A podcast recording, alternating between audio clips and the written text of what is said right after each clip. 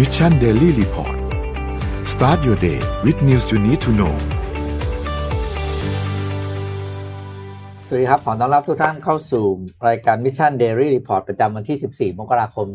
2021 นะครับ อยู่กับพวกเรา 3 คนครับ สวัสดีครับคุณทับหน่วย สวัสดีครับ สวัสดีครับ แล้วถ้ามาครบสามคนนี้ก็รู้เลยนะว่าเป็นวันอัดรายการนะ เออ เราแฟนๆก็จะรู้ได้แล้ว เพราะว่าเราก็พยายามจัดตารางการทำงานนิดนึงเพราะน้องดาบอกไม่ไหวแล้ว เออใช่ แล้วก็ทีมตัดต่อนะครับ ก็จะอัดวันนี้แล้วก็ไปออกไปไปออนตอนวันเสาร์อะไรอย่างเงี้ยนะครับ อ่ะไปดูตัวเลขกันครับ ครับ ผู้ติดเชื้อสะสมทั่วโลกตอนนี้อยู่ที่ 91.9 ล้านคนนะครับ เพิ่มขึ้นทุกวันนะครับ แล้ว วัน ก็ ละเกือบล้านเนาะ วันหนึ่งกับล้านอย่างนี้ อืม วันหนึ่งกับล้านนะครับ อืม แล้วก็รักษาหายแล้ว 50.8 ล้านคนนะครับ เสียชีวิต1ล้าน9 6 9 0 จะ 0 สองล้านแล้วนะ จะ 2 ล้านแล้วอีกไม่ อืม กี่คนเองนะครับอ่ะไปดูในประเทศไทยนะครับ ในประเทศไทยก็เมื่อวานมีผู้ติดเชื้อสะสมเพิ่มขึ้นในเป็นถ้าเป็นในอัตราที่ลดลงนะครับ อยู่ที่ 157 คน ตอนนี้ยอดสะสมเป็น 1,991 คนกำลังรักษา 3,981 คนนะครับ แล้วก็รักษาหายแล้ว 6,943 คน ก็เมื่อวานรักษาหายเพิ่มขึ้นเยอะนะ 200 กว่าคน อืม ก็เป็นเรื่องน่ายินดีนะครับอ่ะไปครับ ข่าวนี้เยอะ โอ้นี่ข่าวเยอะมาก ๆ เลยนะฮะ แต่คุยเยอะกว่า เรื่องเรื่องโควิดเนี่ยผมว่า อืม ตอนนี้ประเด็นที่ต้องจับตาหลังจากนี้เลยนะ คือเรื่องวัคซีน อ่ะถูกต้อง อืม และประเด็นวัคซีนตอนนี้เนี่ยโอเค ของเราเรามีแอสตราซีเนกากับซีโนแวค ครับ อืม ประเด็นที่น่าสนใจคือไอซีโนแวคเนี่ยมันดันแพงมาก อืม แพงมากแล้วก็ประสิท Effective ธิ นะ ภาพ อืม ก็มีคำถาม อ่ามีคำถาม แล้วที่ตามมาอีกก็คือว่าซีโนแวคเนี่ยก็มีบริษัทไทยไปถือหุ้นอยู่ด้วย ใช่ องค์ประกอบเนี่ยหลายอย่างทำให้สังคมวิพากษ์วิจารณ์ไม่ได้บอกว่าไม่ดีนะ ครับ แต่ว่าหลังจากนี้ไปเนี่ยผมคิดว่า 2 เรื่องเลย คือ 1 เอาวัคซีนมาจากไหน อย่างที่ 2 กระจายวัคซีนยังไง อืม ครับ แล้วการกระจายวัคซีนเนี่ยตอนนี้เนี่ยหลายที่ออกมาคุยแล้วท้องถิ่น ท้องถิ่นมาบอกว่า อืม ท้องถิ่นมีตังค์ซึ่ง อืม เท่าที่ผมไปคุยเนี่ยท้องถิ่นจริง ๆ ท้องถิ่นเนี่ยต้องบอกว่างบประมาณที่ตกค้างในท่อเนี่ยเหลืออยู่เยอะมากนะครั อื บ ม แต่ว่าปัญหาของระบบราชการไทยก็คือเหมือนเดิม การเบิกจ่ายนะ อืม เป็นเป็นปัญหาเงินมี อืม เบิกจ่ายไม่ได้ อืม แล้วก็การเบิกจ่ายไม่มีประสิทธิภาพทำได้เป็นเรื่องลำบาก ครับ อืม ทีนี้หลาย ๆ ท้องถิ่นก็ออกมาคุยเอ่อแม้กระทั่งกทมนะครับ อืม มีนนทบุรีก็ออกมาพูดว่าท้องถิ่นจัดการเองก็ได้นะ เรื่องของการกระจายวัคซีน อืม ซึ่งอันนี้เนี่ยก็เป็นเรื่องที่ท้าทาย เพราะว่าเอิ่มถ้าทุกอย่างไปรวมศูนย์อยู่ที่รัฐบาลในเรื่องการจัดการวัคซีนเนี่ยเอิ่มเอาเอาถามตรง ๆ มั่นใจไหมถ้ารัฐบาลจัดการทั้งหมด อืม ในการในการกระจายเนี่ย เพราะว่าที่ต่างประเทศก็มีปัญหาเยอะมาก ใช่ ในเรื่องของการกระจายนะครับเป็นเป็น point สำคัญเลย ผมเสริมคุณโทมัสนิดหนึ่งนะครับ พูดเรื่องซีโนแวคก่อนแล้วกันนะฮะล่าสุดเนี่ยคือข่าวที่เราอ่านอ่านกันก็คือว่าเอ่อมันมีการเทสที่ว่าที่บราซิลแล้วผลไม่ค่อย ไม่ค่อยสวย ไม่น่าพอใจสักเท่าไหร่ใช่ไหมแต่ว่าอย่างไรก็ดีเนี่ยนะครับต้องบอกว่านั่นมันเป็นการเทสในสเตจแรกๆคือคือเอาเอาว่าผลยังไม่คอนคลูซีฟกันต้องพูดอย่าง อื นี้ ม ยังไม่แน่ใจเหมือนกันว่าจะเป็นยังไง แต่ว่าตอนนี้ก็มีคือพอมันออกมาอย่างนี้ปุ๊บเนี่ยก็คนก็เริ่ม อืม ตั้งคำถามนะฮะแต่อันนี้ต้องติดตามต่อไปนะครับผลยังไม่ยังไม่สรุป ครับ นะคืออย่าเพิ่งตื่นตระหนกตกใจกันไปแล้วก็ อ่า ค่อยๆดูกันไปนะครับ อย่า แต่ เพิ่ง ว่า ไปตัดสิน ไอ้ตัวที่ผมน่าเป็นห่วงมากกว่าคือตัวนี้ครับเมื่อวานนี้มีข่าวมาลง Financial Times นะครับข่าวนี้มาจากออสเตรเลียซึ่ง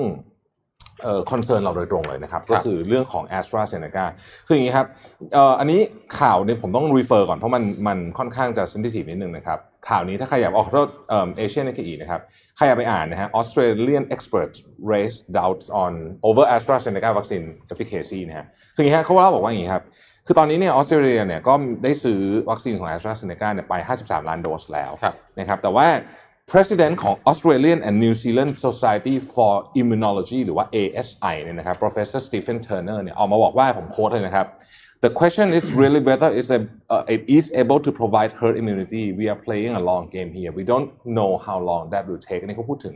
ตัววัคซีน AstraZeneca ซึ่งตอนนี้เนี่ยนะครับก็มีนักวิทยาศาสตร์หลายคนรวมถึงเนี่ย Professor Turner ด้วยเนี่ยออกมาบอกว่า เอ่อควรจะหยุดก่อนคือคือตัว roll out ไอ้วัคซีนของของ a s t r a z e ซ e c a เนี่ยหยุดก่อนนะครับ มาดูผลกันก่อนนะฮะแล้วก็ดรเทอร์เนอร์เนี่ยนะครับ professor Turner เนี่ยเอ่อและมี expert อีกหลายคนเนี่ยนะครับพูดถึงข้อมูลชุดหนึ่ง ที่บอกว่าวัคซีนของ a s t r a z e ซ e c a เนี่ยจริง ๆ แล้วมีเอ่อ effectiveness เนี่ยอยู่ที่ 62%เท่านั้นเอง อืม ซึ่งต่ำกว่าตัว Pfizer BioNTech เนี่ยที่มีอยู่ที่ 90% นะครับ อันเนี้ยอันเนี้ยก็ก็ก็เริ่มก็เริ่มเอิ่ม ก็เริ่มมีคำถามขึ้นมา ทีนี้ประเด็นก็คือว่าที่ออสเตรเลียเนี่ยเขาซื้อทุกยี่ห้อฮะไฟเซอร์เขาก็ซื้อไฟเซอร์เขามี 10 ล้านนะครับเอ่อซื้อมาแล้วนะฮะแต่ว่าทั้งไฟเซอร์และ a s t r a z e ซ e c a เนี่ยยังไม่ได้รับ approve จาก TGA TGA ก็คือหน่วยงานคล้ายๆออยบ้านเรานะครับอย่างก็ดีเนี่ย Chief Medical Officer Paul Kelly นะฮะของออสเตรเลียซึ่งเป็นเจ้าหน้าที่ที่ดูแลเรื่องนี้เนี่ยนะครับก็บอกว่าเอ้ยไม่วัคซีน a s t r a z e ซ e c a เนี่ยเขาใช้สามคำนะครับ effective safe and high quality นะฮะ เอิ่มแล้วก็ที่สำคัญก็คือว่า a s t r a z e ซ e c a เนี่ยจะผลิตในออสเตรเลียด้วยนะครับ ส่วนที่ใช้ในประเทศออสเตรเลียเนี่ยนะครับเพื่อนก็บอกว่าไม่ต้องห่วงนะฮะยังไงก็จะเอ่อวัคซีนต้องเวิร์กอยู่ถึงถึงจะเอาเอามาใช้นะครับ อืม เอออย่างไรก็ดีเนี่ยคุณพอลเคลลี่เนี่ยนะครับที่เป็น Chief Medical Officer ของออสเตรเลียเนี่ยนะครับก็ออกมาบอกว่าณขณะนี้เนี่ยเรากำลังรอข้อมูลที่เขาใช้คำว่า real world information ก็คือข้อมูลจากคนจริงๆที่ใช้แล้วเนี่ยจากทั่วโลก ซึ่งมันเริ่มมีออกมาแล้วว่ามัน effective ขนาดไหนเนี่ยนะครับก็เริ่มมีมาบ้างแล้วนะครับอย่างไรก็ดีเนี่ยออสเตรเลียเนี่ยเป็นประเทศที่ต้องบอกว่ารอได้ เพราะว่าตอนนี้เนี่ยเคสเนี่ยวันหนึ่งหลักหน่วยละ อืม นะครับแต่ว่าโดยรวมในออสเตรเลียมีเคสทั้งหมด 26,000 เคส มีผู้เสียชีวิต 909 คนนะครับเอ่อก็ยังเป็นที่ถกเถียงกันอยู่ว่าจะเป็นยังไงดีโอ้ตอนนี้นี่ก็คือถ้าสมมติว่ามันออกมาว่าไม่เวิร์คคือเพิ่นว่า 2 ตัวที่เราพูดถึงเนี่ยเป็น 2 ตัวที่ประเทศไทยเป็นความหวังของเราเลยนะครับ อืม เออถ้ามีปัญหาขึ้นมาแล้วก็เหนื่อยแน่นอนนะครับเอ่อก่อนก่อนจะไปข่าวต่อไปเนี่ยขอเตือนทุกท่านนิดนึงนะครับ วันนี้ออกจากบ้านเอ่อระมัดระวังเอ่อเลือกหน้ากากด้วย อืมมั เพราะวันนี้นี่ เยอะ ฝุ่นนี่โอ้โห เมื่อเช้าไปถึงสวนลุมเรียบร้อยกดดูฝุ่นเท่าไหร่รู้ไหม อืม ร้อยเจ็ดเจ็ด อ่า วิ่งนะแต่ใส่หน้ากากวิ่ง โอ้โหเหรอไปแล้วนี่ใช่ไหม ใส่หน้ากากวิ่งเช้าๆวิ่งเช้ามันเย็นนะมันก็เลยวิ่งได้ หมู นะ สันหน้ากากวิ่งเวิร์กเหรอหายใจ ไม่เวิร์คครับไม่เวิร์คแต่ว่าเมื่อเช้าผมไม่ยอมกลับฮะเพราะผมถึงแล้ว ถ้าผมถ้าผมกดดูก่อนผมอาจจะกลับ เพราะว่าเรื่องวัคซีนเนี่ยผมว่าหลังจากนี้กรรมาธิการและคอรมอต้องทำงานหนัก ทำงานหนัก ถ้าตอบ เลยนะ ถ้าตอบทุกสเต็ปไม่ได้นะ ผมว่าท้าทายท้าทายมากเลยอ่ะอืม เอ่อมีอีกหนึ่งข่าวที่ผมคิดว่าก็น่าเป็นข่าวที่ต้องน่าสนใจเหมือนกัน ตอนนี้เนี่ยผู้บริการทางการเงินนะครับ อย่างเช่น PayPal หรือว่า Stripe นะฮะ ครับ เอ่อ Shopify ด้วยเนี่ย อืม แบนทรัมป์ด้วยนะฮะ ม โอ้โห คือไปไปกันไปถึงนู่น อ่า แล้วเนี่ยนะครับ ประเด็นก็คืออย่างนี้ครับ ตอนนี้เนี่ยในอเมริกาก็มีการถกเถียงเรื่องของไอ้ประเด็น free speech เนี่ยเยอะแต่ที่ยุโรปเนี่ยเมื่อวานฮะคนที่ผมไม่คิดเลยว่าจะออกมาพูดเรื่องนี้นะครับ ให้ดูก่อนให้ดูก่อนมันเป็นพาดหัวข่าว Financial Times เลยนะ อ่า อืม คนที่ออกมาพูดเรื่องนี้คือแองเกลาแมคโคครับ แล้วออกมาบอกว่าสิ่งที่ Twitter Facebook ทำเนี่ยไม่ถูก อืม อืม นะปกแต่เดี๋ยวเราแบ็กกราวก่อนแองเกลาแมคโคกับทรัมป์เนี่ยไม่ไม่เขาไม่ค่อยถูกกันนะครับ อืม อ่า เขาเขามีวิวาทะกันมาหลายรอบแล้วนะฮะ แต่ครั้งเนี้ยเอ่อนายกรัฐมนตรีของเยอรมันก็บอกว่าเนี่ยการทำแบบเนี้ยไม่ถูก การให้อำนาจกับแพลตฟอร์มเป็นคนตัดสินใจเลยว่าจะแบนใครหรือไม่แบนใครเนี่ยไม่ได้ อันนี้เป็นอำนาจของรัฐ รัฐต้องเป็นคนตัด สินใจนะครับ อืม เขาบอกใน EU เนี่ยเราให้ regulator เป็นคนตัดสินใจว่า information อันนี้เนี่ยมันผิดกฎหมายหรือไม่ อ่า แต่อย่างไรก็ดี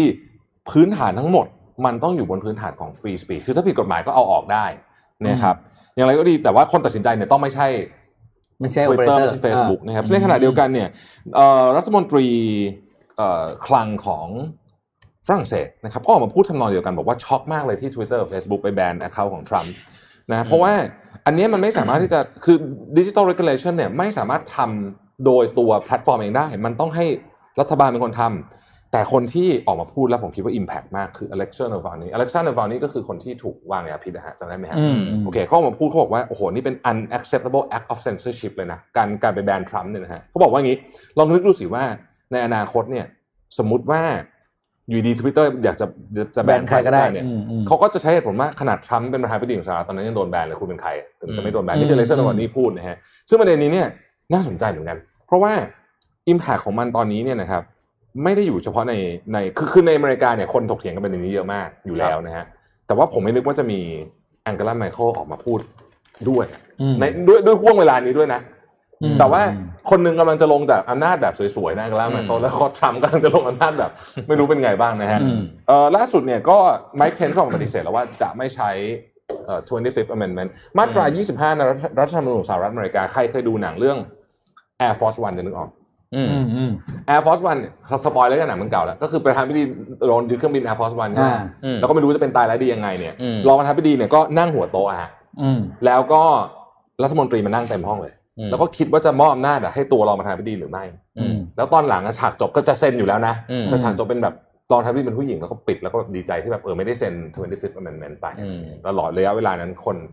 พระเอกคือ Harrison Ford ก็ยังคงเป็นประธานาธิบดีอยู่ นี่คืออ ม เรื่องเดียวกัน ตอนนี้เนี่ย Tony Fifth Amendment ไม่ได้แล้ว เพราะฉะนั้นเอ่อ Democrat จะเดินหน้านะครับ ถอดถอนโดนัอืลด์ ม ทรัมป์ในสภาครับ อืม และคิดว่าถ้าไม่ติดอะไรน่าจะทัน คือคือทันนั่นก็เหมือนว่ายื่นยติทันนะ แล้วก็ลง อ่าๆ ลงมติในสภาล่างทัน อืม แต่ว่าสภาสูงจะเป็นยังไงก็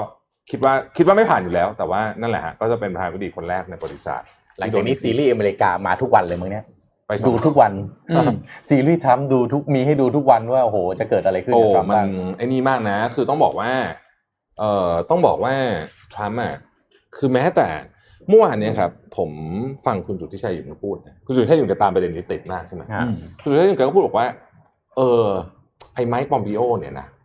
กับไอ้ไมค์เพนส์เนี่ย อืม คือต้องคิดดีๆ เพราะว่าปอมบิโอเนี่ยก็อยากจะมาสมัครชิงตำแหน่งด้วย อืม อืม อ่าเพราะฉะนั้นถ้าเกิดไปทเวนตี้ฟิฟเมนเมนเขาตอนนี้เนี่ย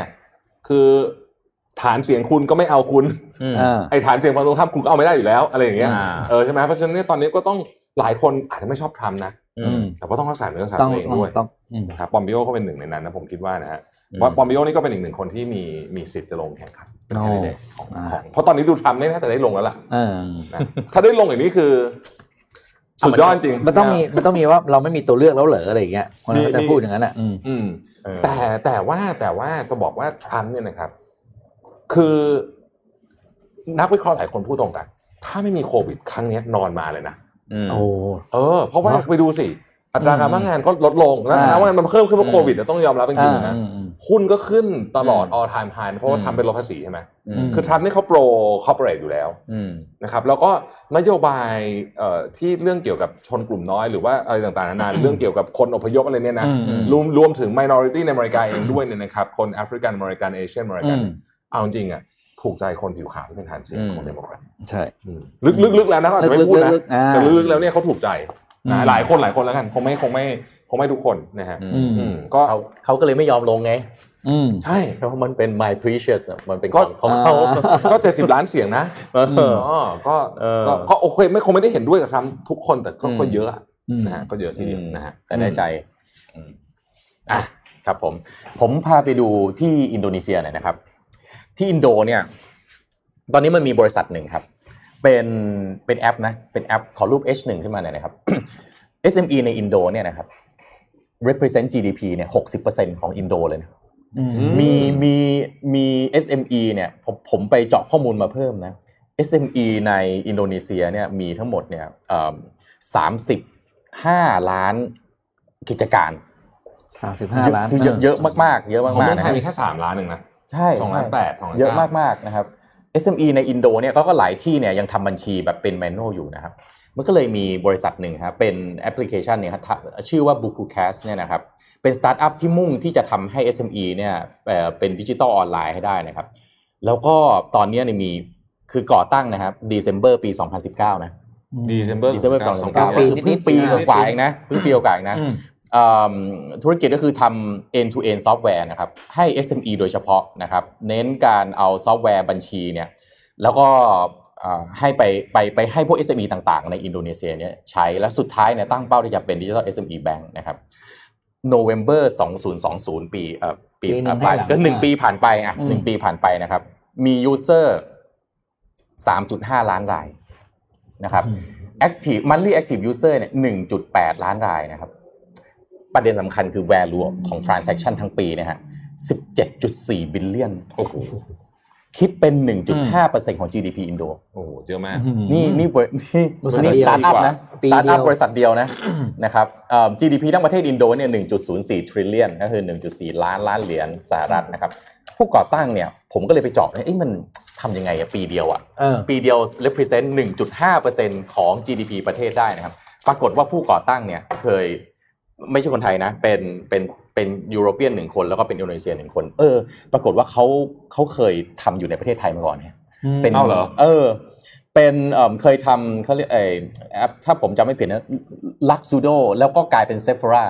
อ๋อ นะครับ แล้วก็ก่อตั้งลาซาด้าที่ประเทศไทยด้วยนะครับ อืม ผมก็เลยตั้งคำถามว่า เอ๊ะ แล้วทำไมเขาไม่ตั้งไม่ทำอะไรต่อที่ประเทศไทยทำไมต้องไปทำต่อ ก็ ที่อินโดด้วย กฎหมายแล้วมันไม่เอื้อไงครับ เออ เนี่ยแหละ วันก่อนวันก่อนน้องเอ็มก็บอกคือน้องเอ็มเขาก็ทำสตาร์ทอัพเหมือนกันใช่ไหม ม เขาบอกว่าเพื่อนเขาหลายคนก็ต้องไปจดทะเบียนที่สิงคโปร์เพื่อนผมก็เหมือนกัน อืม ไปจดทะเบียนที่สิงคโปร์ อืม เนี่ยเพราะฉะนั้นต่อไปอนาคตเนี่ยไม่แน่นะ ซิลิคอนวัลเลย์ออฟดีเซาท์อีสเอเชียเนี่ยมันอาจจะไปอยู่ที่อินโดนะ เพราะว่าเนี่ยทำปีเดียวอะสตาร์ทอัพทำปีเดียวสามารถขึ้นมาแบบนี้ได้อะมี อืม monthly active user เป็นแบบเป็นเป็นล้านล้านๆคนแบบนี้เนี่ยนะครับ ก็โดยเอ่อฟีเจอร์ของแอปเนี่ยมันจะส่ง reminder นะครับไปที่ buyer นะครับแล้วก็สร้างพวก auto invoice ก็คือทำให้ SME เนี่ยสามารถที่จะเห็นว่าสุดท้ายแล้ว cash on hand ของตัวเองอะเหลือเท่าไหร่นะครับ อืม แล้วก็มีโมดูลเรื่อง inventory โมดูลมี คล้ายๆ Flow Account คล้ายๆคล้าย อืม ๆคล้ายๆคล้ายๆ แต่สุดท้ายเนี่ยก็คือจะไปเรื่องของพวกอ่า peer to peer lending อืม SME bank ด้วยนะครับคำถามคือไอ้วิธีคิดแบบเนี้ยถ้ามาอยู่เมืองไทยเนี่ยคิดคิดแล้วทำได้ปะอาจจะ คือ ไม่ง่าย ผมเนี่ยเคยคุยกับคนในในดีป้าในหลายหลายหน่วยงานที่เกี่ยวข้องกับ อืม เรื่องสตาร์ทอัพเนี่ยนะครับ ต้องต้องเห็นใจเขาอะ อืม คือผมฟังแล้วผมก็อืมเข้าใจ คือเมืองไทยเนี่ยอื้อหือจะแก้ไขอะไรทีนึงมันเรื่องมัน ระบบนะ ซัซ้อนเหลือเกิน ยื่นผ่านไปกลับไปศึกษามาใหม่ แล้ว ใช่ มา ใช่ ทบทวนแล้วคนที่ศึกษาก็คนเดิมศึกษาสามครั้งก็ กร ก็ รม ไม่ การอะไรเงี้ยคือ ศึ แบ ก บ ษาครั้งแรกไม่เข้าใจให้คนเดิมกลับไปศึกษาใหม่ อ่า มันจะเข้าใจไหม แปลแปรยติผ่านสภา ผ่านส ผ่า ภาน กร เสร็ รมา จ ธิการ แล้วกรรมาธิการแต่ละคนเป็นคนที่ไม่ได้เกี่ยวข้องกับเรื่องพวกนี้เลย เอ่อไอ้ผ่านเนี่ยยากมากแต่ตีตกเนี่ยง่ายมากเลย ใช่ เออเออใช่ แล้วก็เอ่อขอต่อนิดนึงนะฮะแอปเนี่ยโฟกัสอยู่ในเมืองเล็กๆนะ73%ของลูกค้าเนี่ยอยู่นอกเมือง อืม เออแล้วก็ธุรกิจก็คือห ห ลา ลัก กหลายมีทั้งรีเทลมีทั้งเอ่อเอ่อผลิตนะครับมีทั้งภาคบริการนะครับแล้วก็ล่าสุดเนี่ยก็คือมีเอ่อเขาก็แอดควายพวกดิจิ t a ลเล d เจอร์แอปต่างๆ เข้าไปรวมนะครับ อืม เอิ่มที่จะจับตาเพราะว่าผมคิดว่าอันเนี้ย maybe นะ maybe อืม will, will be the next unicorn ของ เป็นไปได้ ของอินโดนีเซียตัว Indo เพราะว่ามันโตเร็วมาก มีหลายตัว จนแบบ โอ้โห ผมคิดว่าในเอาในเอเชียดีกว่ามีไม่กี่ตัวนะที่มันจะโตได้แบบ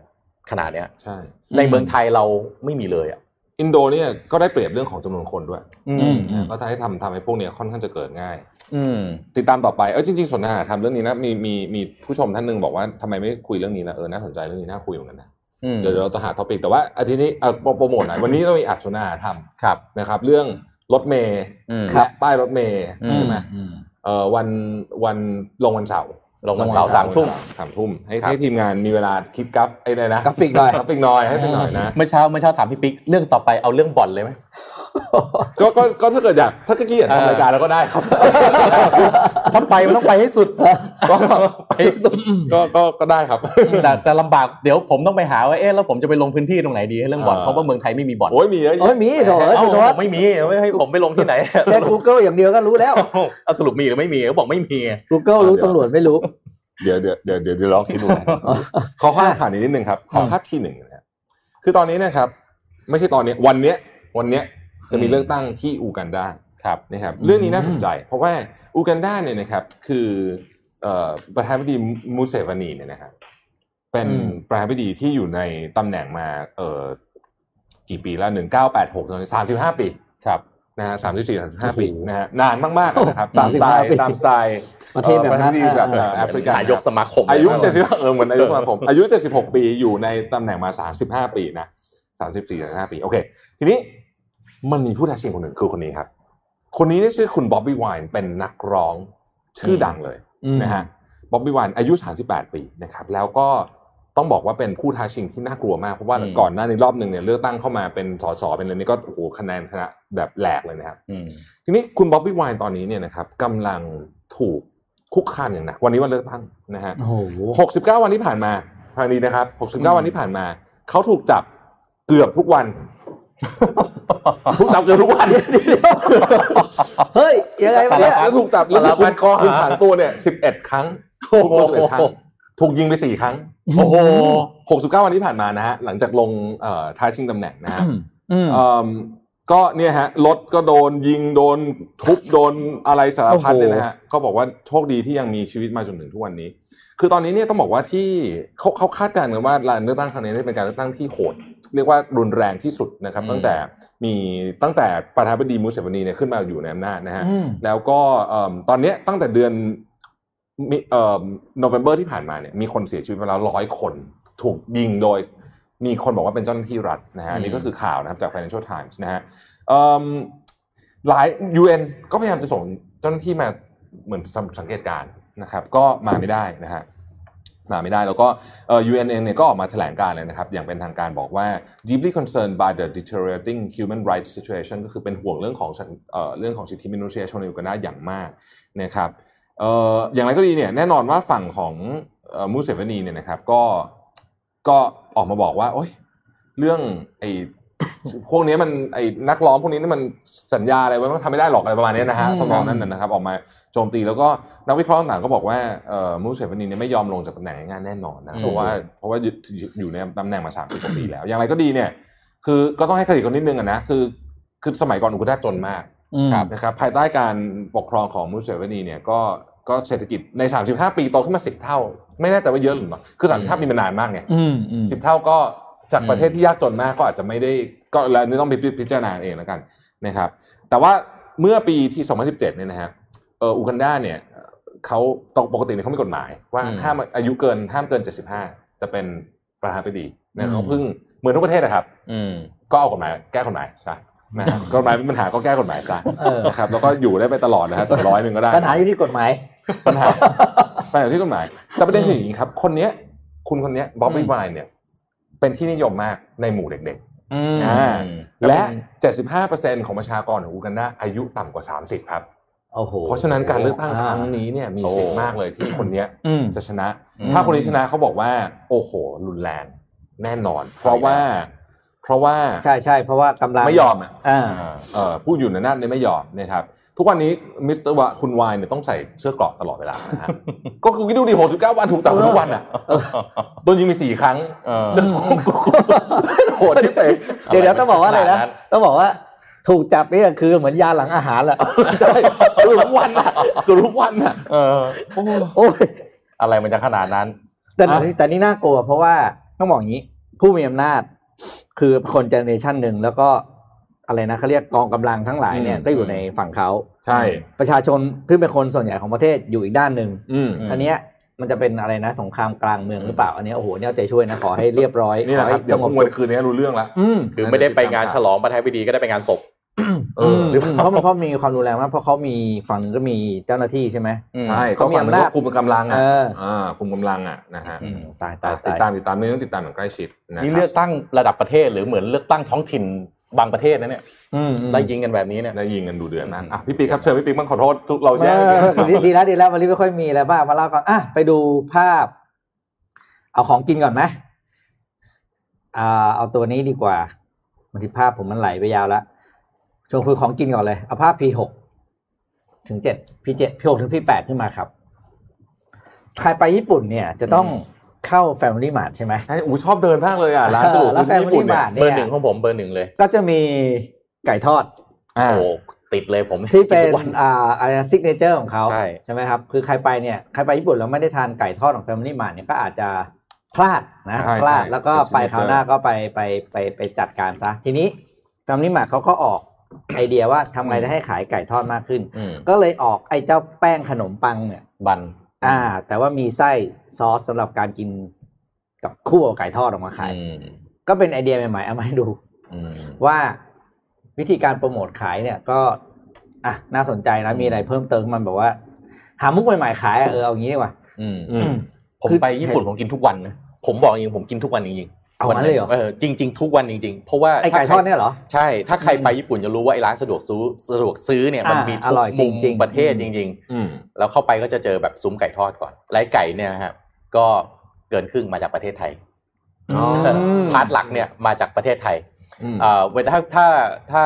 ไปซื้อของจากหน้าโรงงานนะครับ ไปพวกพาร์ทหลักๆอะสะโพกอกเนี่ย อืม จะไม่เหลือขาย อืม เออมันจะเหลือแต่ปีกเหลือแต่อะไรไม่รู้มาขายคนไทย ส่วนไอ้พาร์ทพวกเนี้ยไปอยู่ญี่ปุ่นหมด อ่ะสำหรับใครที่ยังไม่รู้ไอเจ้าไก่ทอดเนี่ยชื่อแฟมี่ชิกินะครับ อืม ก็คือเป็นแฟมิลี่นั่นแหละก็ชิกิก็คือชิคเก้นนั่นเอง ครับ แล้วก็ขายเป็นแฟมี่ชิกิเบอร์เกอร์ อืม อืม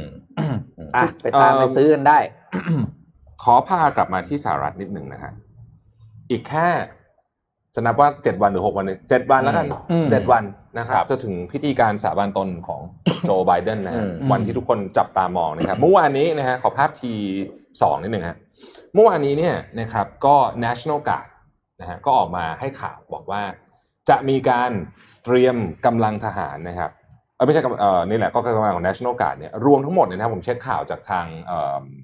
เอ่อ Voice of America แล้วก็ในทวีตนี้ด้วยเนี่ยนะครับ ครับ หนึ่งหมื่นห้าพันคน โอ้โห นะฮะหนึ่งนี่นี่คือตึก อืม รัฐสภาใช่ไหมคุณ อืม คิดว่าจะเคยเห็นภาพนี้ไหม อืมอืม คือคือพอพอเป็นชุดทหารปุ๊บแล้วใส่หน้ากากด้วยเนี่ยก็ดูแบบดูดูแบบ ดุขึ้นมาอีกขั้นหนึ่ ดู ง ดูดันขึ้นไปนี่นึกว่าอยู่แบบ ประเทศที่ไม่ใช่อเมริกา อ่าอ่า เออ ที่ นะ มันอยู่ตะวันออกกลางอ่ะช่วงเออ เนี้ย ไม่ ที่เรา ไม่ เห็นใน น่า หนั เชื่ ง อจริงๆ อะ นะครับ แล้วก็เดินแล้วถ้าเกิดมันมีภาพอื่นนะที่แบบทหารนอนอยู่ใน Capitol Hill อะไรอย่างเงี้ยนะฮะก็บอกว่าจะใช้กำลังกองกำลังถึงหมื่นห้าพันคนนะฮะซึ่งเยอะกว่าปกติเนี่ยถึงสองเท่า อืม ปกติเนี่ยเขาใช้ประมาณสักเจ็ดแปดพันคนเท่านั้นเองนะครับเอ่อ FBI ซึ่งออกมาระบุว่าจะมีการประท้วงตั้งแต่วันที่ 16ถึงวันที่ 20เนี่ยนะครับ อืม เรียกว่าแทบทุกเมืองในแทบทุกเมืองขอโทษแทบทุกรัฐในสหรัฐอเมริกานะฮะแล้วข่าว FBI ที่ออกมาเนี่ยก็ทำให้เกิดการประกาศสภาวะฉุกเฉินขึ้นเนี่ยนะครับตอนนี้ต้องบอกว่าคนเป็นห่วงกันมากเลยนะฮะ อืม เอิ่มนายกเทศมนตรีของวอชิงตันนะครับก็ออกมาบอกว่าจะปิดพื้นที่ส่วนที่เรียกว่าเป็น national mall ก็คือตรงนั้นอะไอ้ตรงที่มันมีเสา มีไอ้ อ่า ไอ้เนี่ยนะฮะ ตรงๆสระน้ำ แล้วก็ U.S. National Park Service นะครับก็จะบอกว่าจะปิดอนุสาวรีย์วอชิงตันตั้งแต่วันจันทร์ อืม ไปจนถึงช่วงพิธีสาบานตนนะครับ เพราะวันเกรงจะเกิดความรุนแรงขึ้นนะฮะอันนี้ผมเอาข่าวมาจาก VOA เอิ่มผู้บัญชาการตำรวจประจำอาคารรัฐสภาลาออกแล้วนะครับ อืม สตีเวนซุนนะครับ ซึ่งคือก็ถูกวิพากษ์วิจารณ์เยอะ ครับ ว่า อืม ทำไมถึงจัดการไม่ได้ทำไมถึง อื ไม่ ม ขอกำลังเพิ่มทำไมถึงคิดว่าจะเอาอยู่อะไรประมาณนี้เนี่ยนะครับ อืม แต่เขาก็บอกว่าเออเนี่ยเขาคุยกับหัวหน้าตำรวจวุฒิสภา แล้วก็คนนั้นก็ไม่เอาคนนี้อะไรอย่างเงี้ยคือมันก็มีความซับซ้อนอยู่เอาเป็นว่า ก็แสดงความรับผิดชอบ อืม ด้วยการลาออก อืม นะฮะด้วยการลาออกไปแล้วนะครับ แล้วก็เอิ่มต้องบอกว่ามันมันมีความซับซ้อนอยู่ในประเด็นที่น่าสนใจตรงที่ว่าอำนาจในวอชิงตันดีซีเนี่ยโอเค มันคือเมืองหลวงใช่ไหมแต่มันก็มีเขาก็มีนายกเทศมนตรี แล้วมีอะไรก็โอ้โหคือตอนนี้เนี่ยต้องบอกว่าดูเดือดมาก สรุปว่าตอนนี้เนี่ยนะครับใครอยู่ที่อเมริกาโดยเฉพาะวอชิงตันดีซีเนี่ยเขาออกประกาศเตือนเลยนะครับว่า อืม ไม่มีเรื่องไม่มีธุระอย่าเดินทางเข้ามาในเมือง โอ้โห อื อื ม มนะฮะ อืม อืม ไม่น่าเชื่อจริง ๆ ว่าจะเห็นข่าวนี้จากประเทศสหรัฐ แล้วก็ชุดเครื่องแบบของเจ้าหน้าที่ของทหารเมื่อกี้คือจริงๆปุ๋ยเราเห็นในข่าวที่เขาไปอยู่พวกตามอัฟกานิสถานอะไรอย่างนี้นะ ใช่ เพราะสีนั้นมันเป็นสีแบบเหมือนกับพรางตัวในทะเลทรายไง เหมือนออกรบเลยอะ อืม เหมือนนี่มันกำลังจะเป็นพิธีสาบานตนหรือออกรบกันแน่ ใช่ แล้วปกอื้อหือแล้วชุดแบบนะอย่างที่พี่ปิ๊ก เอบออกเป็นชุดที่เหมือนเต เขา รียม ไป ร ใช้ บ ปฏิบัติการอืม วันนี้กำลังคนเท่าไหร่นะเมื่อกี้ หมื่นกว่า หมื่นห้าพัน ค คน นคือไม่ใช่ไม่ใช่ กี่ ชุดพิธีการเออจะใช้ โอ้ คำนี้ไม่ใช่ชุดพิธีการ เออ เป็นชุดปฏิบัติการ สิบกองพันอ่ะ คุณดีพลอยกำลังขนสิบกองพัน เออ โอ้โห เพื่อล้อมพื้นที่ที่ก็ไม่ได้ใหญ่มาก เออ เทียบเทียบแล้วนะเทียบกับวงคนนะ เหมือนเอามาล้อมสนาม เอออ อะไรนะสนามสวนใหญ่ๆสักสวนหนึ่งอ่ะเอาหมื่นกว่าพันโอ้โหอ่ะอ่ะเดี๋ยวพาไปดูอันหนึ่งก่อนเข้าเจ็ดโมงครึ่งนะครับ ครับ เป็นเป็นเป็นข่าวเกี่ยวกับวงการตลาดหุ้นละกัน ปี 2020 ที่ผ่านขอภาพ P4 กับ P5 นะครับ ขึ้นมาทีละอัน P4 ก่อนก็ได้ ปีที่แล้วนอกจากสหรัฐอเมริกาแล้วเนี่ย ที่อินเดียก็เป็นอีกประเทศหนึ่งครับ ที่มูลค่าของตลาดหลักทรัพย์ แล้วก็ตัวหุ้น IPO เนี่ยต้องบอกว่าดูเดือด อืม คือดูเดือดจริง ๆ คือแบบว่าบริษัทที่เข้า IPO ปีที่แล้วเนี่ย ครับ มูลค่านี่แบบวิ่งกันกระจุยนะครับ อืม ก็อันนี้เป็นภาพอ่ะผมไปเร็วๆแล้วกัน อันนี้คือมันเป็นภาพของ Top Performance ของบริษัทที่เข้า IPO ในปีที่แล้ว นะครับ แล้วก็ เบอร์เกอร์คิงอินเดีย Burger King อินเดีย วะอืม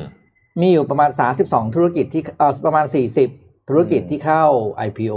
อืม มีอยู่ 4 บริษัทที่มูลค่าหุ้นเนี่ยเกิน 100%อันดับหนึ่งคือ Root Mobile ที่ทำซอฟต์แวร์เขา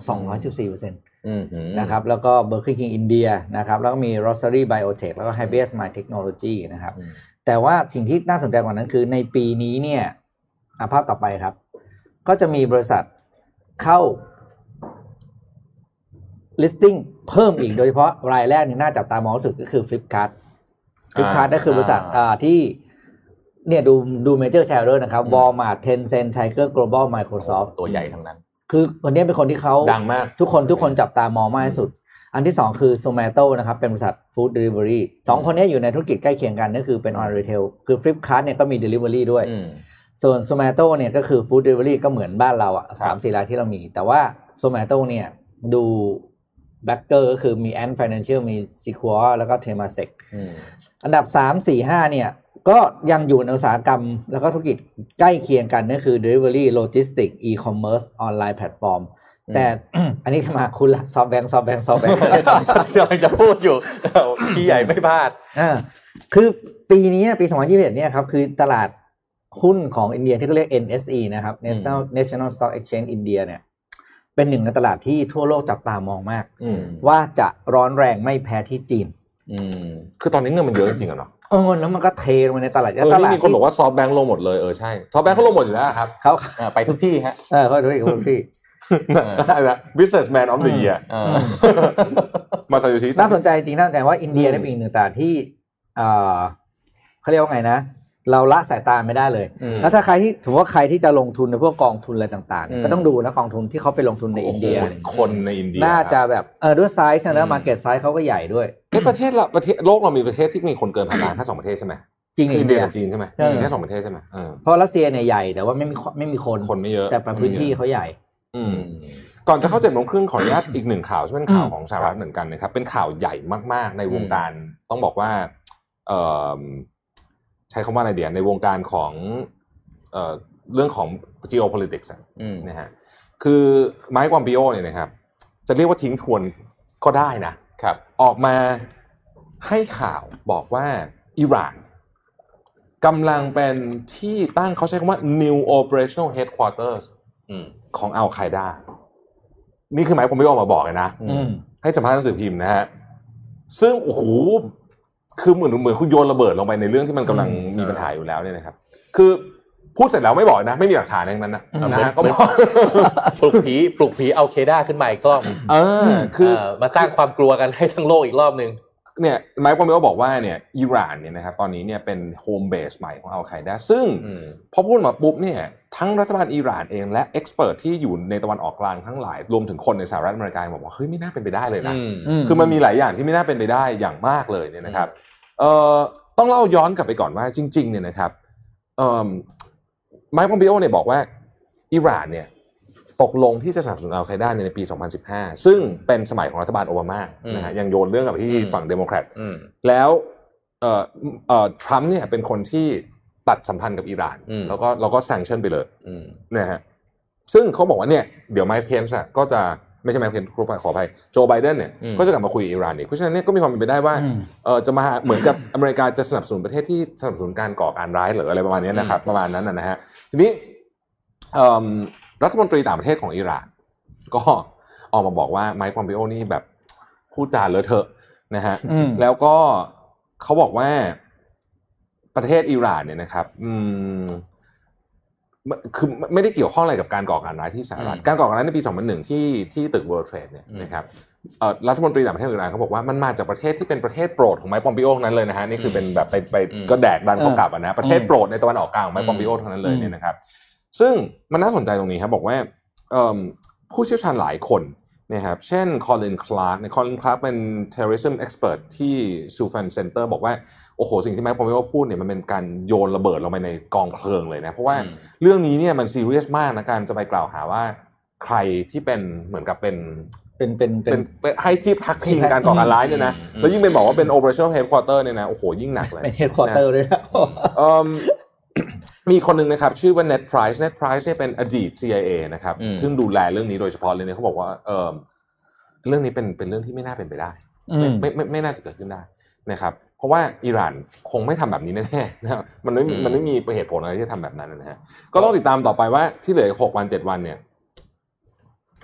นะ ก็ถ้าไม่ใช่ทรัมป์ก็พึ่งไม่ได้ไง มีอะไรก็ต้องรีพับลิกันใช่ไหม เอ่อ อ่า จะเป็นยังไง อ่าบอกไปเดโมแครตก็แบบเดี๋ยวก่อการร้ายก็มาอีก มันต้อง อืม มันต้องแบบ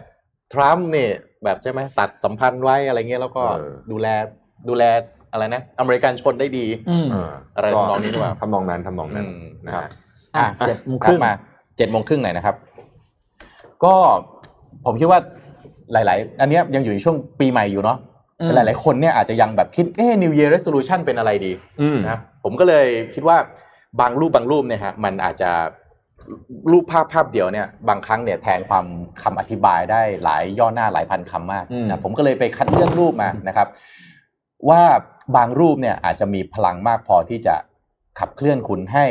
อาจจะตั้ง New Year Resolution ว่าปีเนี้ยอยากจะไปทำอะไรดีๆ มากขึ้น อืม นะครับ ไม่ อ่ะ ใจตรงกันมากเลยผม อันนี้มี 2 EP นะฮะอย่าอย่าเพึ่งอย่าเพึ่งอย่าอ่ะอ่ะถ้าใครต้องการอะไรนะ ถ้าใครต้องการสไลด์เดี๋ยวขอจบ EP 2 ก่อน มี 2 EP อ่า นะขอจบ EP 2 ก่อนแล้วเดี๋ยวแจกให้นะครับอ่ะขอหน้าขอขอรูปแรกครับ รูปนี้นะครับโรเจอร์เฟเดอร์ครับ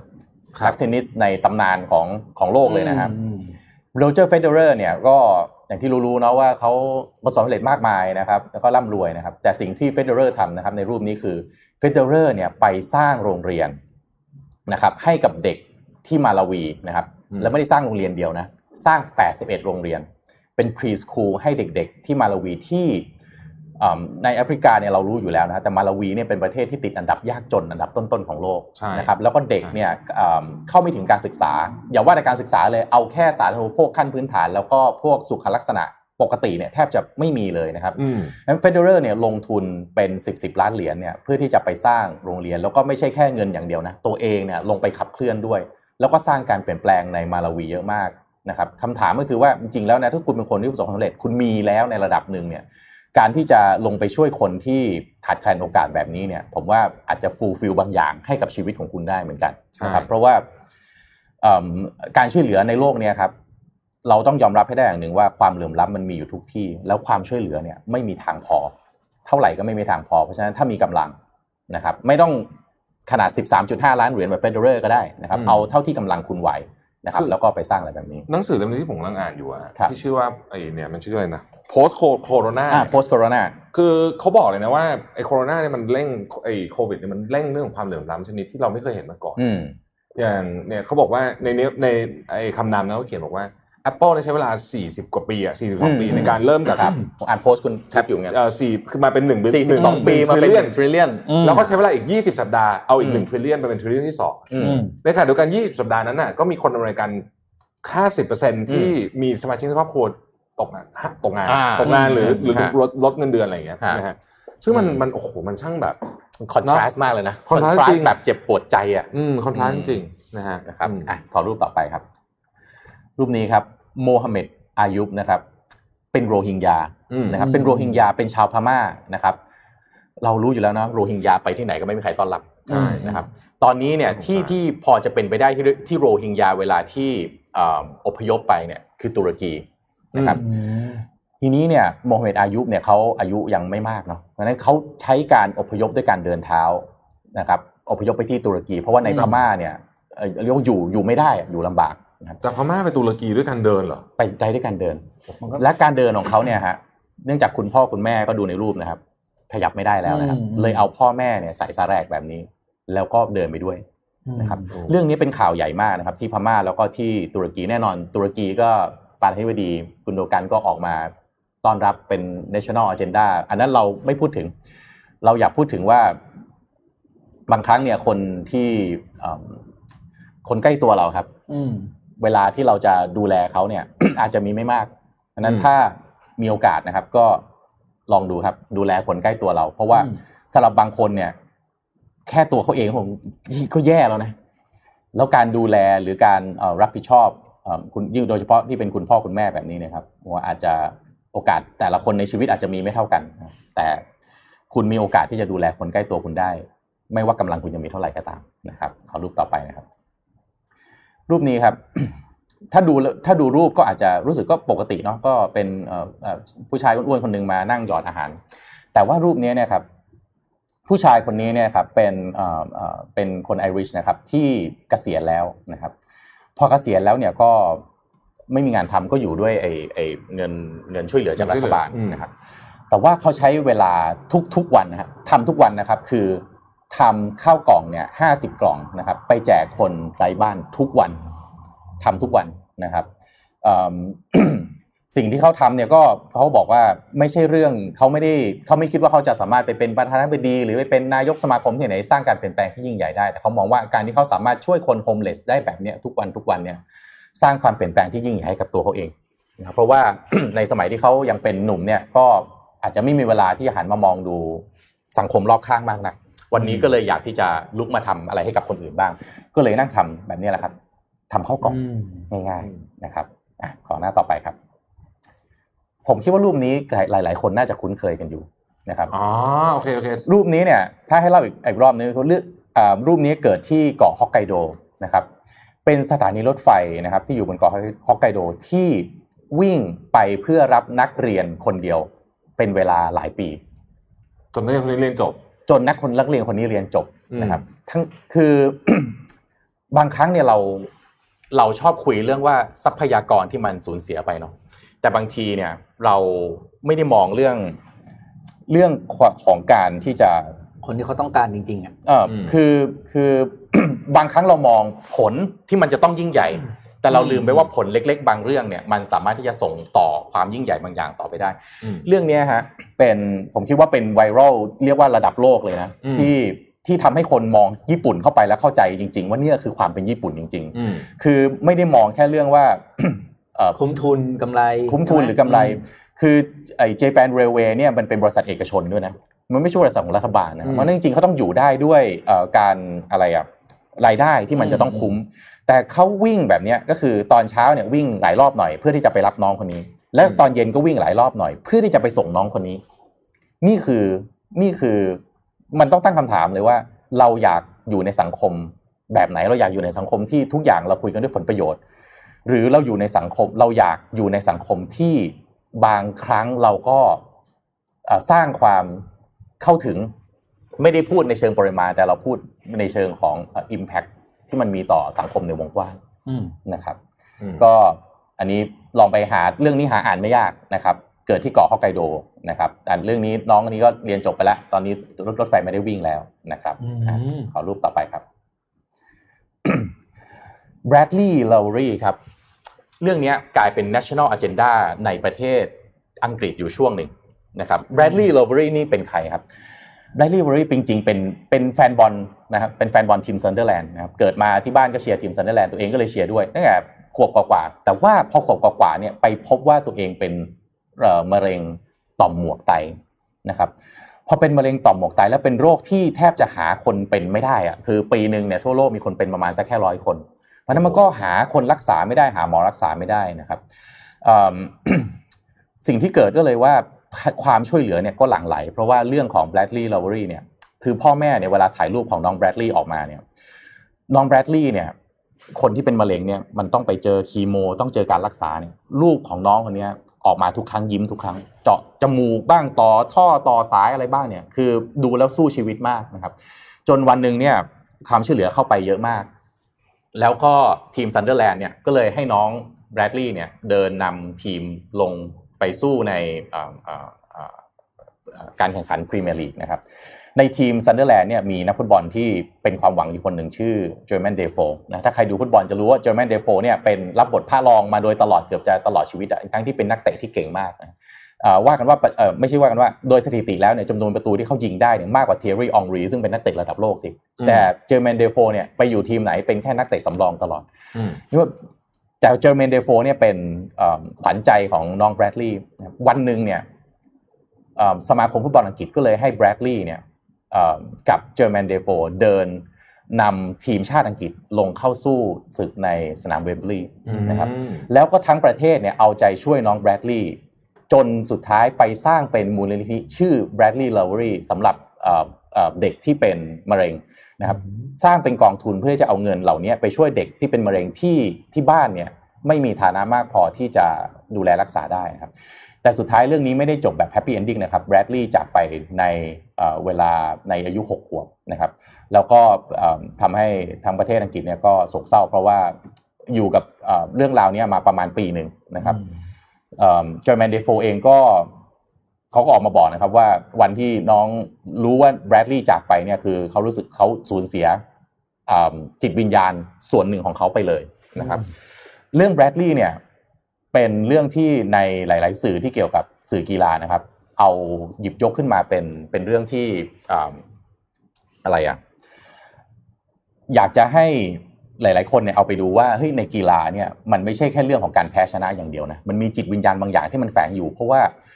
เจอร์แมนเดโฟเนี่ยทำให้แบรดลีย์อยากที่จะยังมีชีวิตอยู่ แล้วทุกวันทุกวันก็ลุกขึ้นมาดูเจอร์แมนเดโฟวิ่งเตะฟุตบอลตัวเองก็สู้ไปด้วยกับการเอิ่มรักษาคีโม รักษามะเร็งของตัวเองนะครับ เรื่องนี้ก็เป็นเป็นเรื่องดีๆฮะในประเทศอังกฤษ ก็ยังมีฟาวเดชันนี้ก็ยังยังเดินหน้าอยู่นะครับขอรูปต่อไปครับอ่า ผมว่าคนทุกคนรู้จักคนนี้นะ อืม k e a n u Reeves นะครับ มีโด่งดังขนาดไหน มีเงินมากมายเท่าไหร่นะฮะแสดงหนังไม่รู้ตั้งกี่เรื่องนะครับ แต่ k e a n u Reeves นะครับ ก็ใช้ชีวิตแบบคนปกติ ขึ้นซับเวย์นะครับ แล้วก็เอ่อบริจาคเงินที่เขามีมากมายนะครับ ให้กับการกุศลเยอะแยะเลยนะครับ ผมว่า คีนูรีฟส์กับโรเจอร์เฟเดอเรอร์เนี่ยคล้ายๆกัน ก็คือเวลาที่คุณมีแล้วมีชื่อเสียงแล้วเนี่ยก็ดูว่าไอ้ยตัวเองเอาอะไรไปช่วยเหลือชาวบ้านได้บ้าง แล้วสุดท้ายตัวเองก็อ่าไม่ได้อยู่กับแค่ว่าเฮ้ยฉันมีชื่อเสียงแล้วก็มีความสุขไปวันๆแต่ว่าเอาอ่าปัญหาของสังคมเนี่ยมาเป็นสิ่งที่ตัวเอง ดูได้วยว่าเฮ้ยฉันจะเข้าไปช่วยแก้ไขอะไรได้บ้างนะครับขอรูปต่อไปครับ รูปนี้ครับเป็นรูปที่ทีมชาติญี่ปุ่น เข้าแข่งฟุตบอลโลกนะครับที่รัสเซียนะครับ อืม รัสในปีเนี่ยที่คือต้องบอกว่าทีมญี่ปุ่นหลังๆนี่ไม่ใช่สมันน้อยแล้วนะครับ ทะลุรอบลึกๆในฟุตบอลโลกได้หลายครั้งมากนะครับ อืม แล้วก็ครั้งนี้เนี่ยทะลุไปเอ่อถ้าผมจำไม่ผิดรู้สึกจะเป็นรอบที่3นะครับไปเจอกับเบลเยียม เบลเยียมซึ่งตอนนั้นเนี่ยซูเปอร์สตาร์คัพทีมเต็มทีมเลย ทุกคนมองว่าญี่ปุ่นเก่งยังไงก็ไม่น่ารอดนะครับ แต่ญี่ปุ่นนะฮะ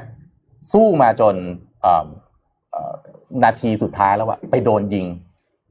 คือตัวเองจะเข้ารอบอยู่แล้วอะไปโดนยิงนาทีสุดท้าย คุณมาก คื เรื่ อ องนี้ แพ้แบบ อืม อืมอืม แพ้แบบ ไม่ เสีย น่า ใจแบบ เสียใจ ฮาร์ดบรกเ n นสุดๆอะแต่รูปที่กลายเป็นเอิ่มอะไรนะ กลายเป็น ไวรัล ไวรัลมากๆเลยก็คือว่าญี่ปุ่นเนี่ย เวลาที่เอ่อพอกลับประเทศนะฮะเก็บห้องเนี่ยเรียบร้อยแบบเนี้ยแล้วก็แปะป้ายไว้ว่าขอบคุณ อืม เป็นภาษารัสเซียด้วย อืม แล้วก็ไม่ใช่ห้องแต่งตัวอย่างเดียวนะไอสแตนที่กองเชียร์ญี่ปุ่นน่ะ อืม เก็บขยะให้หมดเรียบร้อยด้วย เขาขึ้นชื่อนะเรื่องเนี้ย เขาชื่อขึ้นชื่อ อืม มากเลยเรื่องนี้ ก็ยิงก็น่ากลับมาดูเราเหมือนกันนะครับว่าเอ้ยไอ้ปีเนี้ยเราเราอยากจะเป็นคนแบบไหนอะเราอยากจะทำแบบญี่ปุ่นได้บ้างไหม อืม เออเราอยากจะขอบคุณ คือผมว่าเรื่องนี้นะ มันสอนอย่างหนึ่งคือการเป็นผู้แพ้ที่ดีอะ อืม คือการเป็นผู้ชนะเนี่ยยากแล้วนะแต่การเป็นผู้แพ้ที่ดีเนี่ย อาจจะเป็นอีกทางเอกเอกอะไรนะอีก อีกมุมหนึ่งที่เรา อี สาก มา มุ รถ ม แส ห ด นึ่ ง ง ออก ที่ ได้ เออ นะ ที่เราไม่ควรจะลืมไปอ่ะคือชีวิตคนเราเราไม่ชนะตลอดเวลาอยู่แล้วอ่ะ ถูก เออเวลาแพ้เนี่ยเราเป็นผู้แพ้ที่ดีได้ไหม เพราะว่าวันข้างหน้าเราอาจจะกลับไปเป็นผู้ชนะก็ได้ ใช่ นะครับขอหน้าต่อไปครับ รูปนี้ครับเอิ่มคุณแม่ฮะอายุร้อยหนึ่งปี ลูกอายุหกสิบสามปี พิการ อืม แล้วก็ยังอยู่ด้วยกันแบบเนี้ย คุณแม่ก็ยังดูแลลูกแบบเนี้ยมาจนตัวเองก็อายุร้อยหนึ่งปีนะตอนนี้ก็ยังมีชีวิตอยู่นะครับ แล้วก็ดูแลลูกไปเรื่อยๆแบบนี้ โอเค ในรูปเนี้ยมันอาจจะมีเรื่องของความเหลื่อมล้ำเรื่องของการเข้าไม่ถึงโอกาสเรื่องของความเอ่อที่มันดูแล้วมันไม่แฟร์อยู่เยอะพอสมควร แต่ผมอยากให้มองทะลุไปถึงความอบอุ่น ภายในครอบครัวหรือความอบอุ่นที่คุณจะมีกับคนรอบข้างนะครับว่า ร้อยหนึ่ง ปีกับหกสิบสามปีครับ มันต้องอยู่กันมาแปลว่าดูอยู่กันมาหกสิบสามปีนะ อืม อยู่มา 63 ปีแล้วก็พิการความรักที่มีให้กันเนี่ย มันตีประมูล ผมว่าประเมินมูลค่าไม่ได้แล้วล่ะ อืม ปีนี้เราอยากไปทำอะไรคนที่เรารักบ้าง อืม ทิ้งไว้ อืม แค่แค่นี้ เดี๋ยว นะครับ ต่อภาคสอง เป็น แล้วต่อ เป็น เดี๋ย ข้อ ว คิดต่อ ที่ดี ภาค นะ สองนะครับขอหน้า ซึ่ง ขอหน้า ซึ่ง ขอหน้าสุดท้ายหน่อยฮะอ่ะลองตั้ง New Year Resolution ปี 2021 ดูครับ เพราะว่า no one lives forever นะครับ ไม่มีใครที่อยู่ไปตลอดกาลเพราะฉะนั้นอะไรที่คุณยังไม่ได้ทำแล้วอยากจะทำทำซะเลยครับปีนี้ อ่า จริงครับ ครับผม นี่ผมอยากผมฟังเรื่องฟุตบอลเมื่อกี้แล้วผมอยากให้ทุกคนไปอ่านนี้จังเลยอ่ะเมื่อวานผมแชร์ไปละ อ๋อ ใช่ เรื่องของ ใน Facebook ทีม ส่วนตัว อันนั้นใช่ไหม ทีมชื่อมารีนสโมสรมารีน อ่า นะครับ เล็กๆที่ ในเพจวิเคราะห์บอลจริงจังคือเพจเนี้ยต้องบอกก่อนว่า คนเขียนเนี่ย เป็นหนึ่งในผมว่าเป็นหนึ่งในคนที่เล่าเรื่องเก่งที่สุดในประเทศไทย ใช่ ต้องบอกอย่างนี้เลยนะ จริง แล้วผมนี่เป็นแฟนเพราะผมตามอ่านตลอด คือหลายคนจะบอกว่าเฮ้ยมันเป็นเรื่องวิเคราะห์ทีมฟุตบอลเปล่าคือ ครับ คือบางทีก็ใช่บางทีก็ใช่ อ่า แต่ว่าหลายครั้งไม่ใช่ อ่าเป็นกี ห ฬ ลายครั้งเนี่ยเป็นเรื่องที่ ด้วย อ่านแล้ว คุณจะได้ข้อคิดไม่ว่าคุณจะดู อืม บอลหรือไม่ดูบอลไม่เคยสนใจฟุตบอลเลยก็ตามเนี่ยนะ ใช้กีฬาเป็นตัวเดินเรื่องเท่านั้นเอง ใช่เมื่อวานเรื่องเมื่อวานเนี้ก็เช่นเดียวกันที่เพิ่งโพสต์เมื่อเมื่อวานเนี้ยนะครับเป็นเรื่องของทีมที่ชื่อว่ามารีนเพิ่งเกิดขึ้นด้วยนะเรื่องนี้เพิ่งเกิด เออขึ้น แบบ สด ส ๆ ด เล ๆเลย ย นะเป็นทีมจากดิวิชั่น8ครับ อืม แล้วเขาไปเล่นรอบสามเอฟเอครับ อืม แล้วก็เล่นที่บ้านตัวเองด้วยนะ อื อื ม ม อ่าแล้วก็เนี่ยไปเกิดอะไรขึ้นเดี๋ยวไปเล่าให้ฟังว่าเอ๊ะทำไมทำไมระบบฟุตบอลของอังกฤษมันถึงเขา พัฒนา ผม มา ผม ถึง ขอ วัน อ่าน นี้ได้ มันบรรทัดสุดท้ายเขาบอกว่าเอิ่มสัจธรรมที่เราเห็นจากเกม FA ครับรอบสามในนั้นนี้ก็คือสังคมใดๆที่จะก้าวหน้าได้อย่างยั่งยืนจะไม่ทิ้งใครไว้เบื้องหลัง คนรวย อืม กว่ามีอำนาจกว่าจะไม่กอบกลผลประโยชน์อย่างเดียว แต่จะช่วยเหลือคนอื่นที่ด้อยกว่า และไร้ซึ่งพลังให้เขายืนได้อย่างแข็งแรงด้วยขาของตัวเอง ครับ อืม แล้วเรื่องเป็นยังไงไปอ่านคือผมอ่านแล้วแบบโอ้โหเมดไม่เดย์มากเรื่องนี้สุดๆมากนะฮะ ใช่ใช่ เจ๋งจริงนะฮะเอาเข้าไปกดอ่านดูได้นะวิเคราะห์บอลจริงจังน่าจะเป็นโพสต์ล่าสุดหรือ ใช่ ไม่ก็ ค ก่อน น ล่า ล่า สุ สุ ด ด คือวิเคราะห์บอลจริงจังเนี่ยนะผมจะบอกว่าหนังสือทะยานผมเนี่ย ผมเขียนไปคะไปถึงครึ่งเล่มนะแล้วผมก็แบบขี้เกียจเขียนอะผมก็ อืม เขียน แล้วผมอ่านวิเคราะห์บอลจริงจังเนี่ย อ่า เออผมอ่านบทความว่าผมเขียนจนจบเล่มอะ พอพงเขียนจบนะ พอหนังสือมันออก ผมก็เลยทักไปหาเขาคนเขียนอะชื่อคุณวิทย์อะ ม บอกว่าเฮ้ยผมผมผมอยากส่งหนังสือไปให้เขาอ่านมากเลยอะ อืม เออ แต่เขาเขาแบบเขาไม่ตอบ เออ เดี๋ยวเดี๋ยวเดี๋ยวผม แต่ เติม เขา แล้วบอกให้ แต่เขาไม่ค่อยอ่านด้วยแหละเขาไม่ค่อย เออ เขาไม่ค่อยตอบอิน เขา บ็อกซ์ เขาเขาเขาตอบว่าอ๋อเออเออแต่ว่าผมบอกผมจะส่งหนังสือไปให้นะเขา อืม เขาไม่ตอบก็เลยแบบแหม เดี๋ยวเดี๋ยว จริงๆอ เดี๋ ยาว กจะบอกว่า เติมแล้วให้ เออวิธีการเขียนของเขาเนี่ยสร้างแรงบันดาลใจให้ได้ดีมากเลยเอออ ม บางบางบางบทความนะ อ่านแล้วน้ำตาไหลอ่ะมันมี ใช่ บทความ ใช่ หนึ่งเกี่ยวกับพวกควอเตอร์แบ็กอะไรผมอ่านแล้วแบบ โอ้โหเป็นคนที่ต้องบอกว่าเล่าเรื่อง เล่าเรื่อง ที่ กีฬา ที่ที่เอามุมมองทางเกี่ยวกับเรื่องกีฬามาเป็นมุมมองชีวิตได้ดีมากจริง อืม ๆ แล้วมันไม่ได้ไม่ใช่ฟุตบอลอย่างเดียว คือมันก็มีกีฬาอื่น กีฬาอื่นด้วยมีกีฬา เข้ อื่นด้วยใช่ใช่ แต่มันมีหลายมุมคือคือต้องบอกว่าอ่านแล้วเออเป็นเพจเพจที่น่าตามอะบอกเลย อืม ก็มีหนังสือออกมาแล้วชื่อ Spotlight อะตามไปไปหาซื้ออ่านกันได้ เป็นหนังสือที่ดีมาก เป็นหนังสือแนะนำของผมเมื่อปีที่แล้วเลย สปอตไลท์นะครับ ใครใครรู้จักเขาช่วยทักให้ทีฮะว่าผมอยากส่งหนังสือไปให้ ผม ป่าผมนนี้ ผม ยังไม่ได้ส่ง ผมผมผมไม่รู้จักเขาผมเคยเจอทีหนึ่งที่ที่ อ๋อ เวิร์กพอยต์เดี๋ยวเดี๋ยวเดี๋ยวถ้าเกิด ครับ มีโอกาสเจอผมแต่ผมไม่ได้รู้จักเขาเป็นอย่างตัวนะแต่ว่าเคยเจอหนึ่ง ค ครับ รั้งนะเป็นคนน่ารักเอ่อแล้วแล้วแล้วแล้วผมรู้สึกว่าเขาตั้งใจหาข้อมูลมากเลยอะ โอ้โห ดีเทล ยังไม่รู้เลยว่า ละเอียดยิ อั บ ง เลย กฤษ อะ มี8ดิวิชั่นเนี่ยเพิ่งรู้ อะไร จากเพจเนี่ย เดี๋ยวดีมากใช่ ไอ้ อืม เอ่อมี 20ดิวิชั่น ตอนแรกเรารู้ก็ว่ามีทีมนอกลีกก็คือนอกลีกใช่ไหม เออเราไม่รู้ว่ามันมี อะเงี้ดิย วิชั่นไปถึงดิวิชั่น20อะ อืม เออมีแบบที่อะไรเยอะแยะเลยอะได้ได้ความรู้ด้วยนะฮะเขียนสนุกมากคือมันมันยาวมากแล้วนี่เป็นโพสเฟซบุ๊กที่ยาวสุดที่ผมยอมอ่านแล้วอย่างนี้ดีกว่า เออจริง ปกติยาวขนาดนี้ผม ใช่ ข้ามหมดอะ ใช่ คืออันนี้เป็นอันเดียวที่ผมยอมอ่านนะเพจนี้นะครับอืมดีมากดีมากอ่ะไปไปไปอ่านกันได้นะครับ อยากให้อ่านเองอ่ะคือมาเล่าไม่หนุคุณอ่านเองดีกว่า อืม เออ ต้องอ่านต้องอ่านเพราะมันจะเข้าใจมากขึ้น ใช่ อ่ะไปดูภาพ P9 ครับวอลมาร์ทเนี่ย อย่างที่รู้กันว่าวอลมาร์ทเนี่ยก็เป็นเขาเรียกว่าเป็นห้างค้าปลีกที่มีนวัตกรรมใหม่ๆออกมาตลอด อืม ใช่ไหมแล้วก็วอลมาร์ทเนี่ยมี subscription service ก็คือชื่อ Walmart Plus ครับ ที่ออกมาเนี่ยปี 2019 ทำไมมันชื่อคล้าย Amazon Prime ใช่ไหม แต่เขาเขาเขามาเขามา โลโก้ เขากล่าวมาต่อยกันเลยแหละ โอ คน เค เลย อืม ทีนี้มันมีความน่าสนใจตรงที่ ปีเนี้ยครับ ก็ Walmart Plus เนี่ยจะออกเซอร์วิสตัวใหม่ ก็คือตัวนี้เป็นเขาเป็นเดี๋ยวเดี๋ยวดับขอภาพที่กำลังจะส่งวันนี้มาอีกอันหนึ่งนะประกอบกัน ดูสองอันจะได้เข้าใจมากขึ้นวอลมาร์เนี่ยไปร่วมมือกับสตาร์ทอัพอีกตัวหนึ่งนะครับ ในการทำเอาตู้แช่เนี่ยไปไว้ที่บ้านหน้าบ้านคุณเนี่ย อืม แต่ว่าเพอเอิญตู้แช่นี่มันเป็นตู้แช่แบบ IoT อืมอืม คือหนึ่งตู้เนี่ยมันจะมีอยู่สามล็อก ครับ แล้วก็สามคุณสามารถปรับอุณหภูมิได้ อืม จากมือถือว่าแต่ละช่องน่ะคุณจะให้มันอุณหภูมิเท่าไหร่ ครับ ตู้เนี้ยอ่าเป็นสตาร์ทอัพที่ชื่อ อ่าผมก็ลืมชื่อไปแล้วเดี๋ยวนะ อ๋อ มันเป็น ใช่ เป็น ละ เดี๋ยวเดี๋ยวเดี๋ยวโน้ตไปเดี๋ยวเล่าก่อน เราแบ่งได้ บริการนี้เนี่ยก็คือคุณสามารถสั่งของสดจากบอมาร์ทแอป แล้วให้ไปส่งที่ตู้ ครับ พอส่งในตู้ปุ๊บเขาก็จะเลือกลงว่ากล่องนี้เนี่ย ให้ลงช่องไหน เพราะว่า คือแทนที่จะโยนไว้หน้าบ้าน แยกตมอุณหภูมิ อืม อ่า อืม กลายเป็นว่าต่อไปนี้เนี่ย ไม่ต้องห่วงเรื่องของสดละ อืม เหมือนมีซูเปอร์มาร์เก็ตอยู่หน้าบ้าน โอ้โหเขาเรียกว่ายิ่งกว่านั้นอีกเพราะคุณ อืม สามารถซื้อนมได้เลยนะ เออ คุณซื้อนมสดแล้วเขาก็มาแช่ตอนเช้าคุณกลับบ้านตอนเย็นคุณกลับมาคุณก็ค่อยเปิดตู้เอาเข้าไป อืม เป็นการลงทุนที่ผูกลูกค้าไว้ได้ตลอด อ่า อันนี้ชื่อชื่อ Home Valley นะครับ อื ม โฮม Valley เหมือนตู้ไอติมนะพี่ เหมือนตู้ไอติมอะ เออหลักการเดียวกันนะ อ่าแต่ว่าอันนี้คือปรับอุณหภูมิได้เลยสามช่อง อืม ก็เห็นว่าจะมีทั้งของทั่วไปของติดลบ อืม ของแล้วก็แช่ไอติม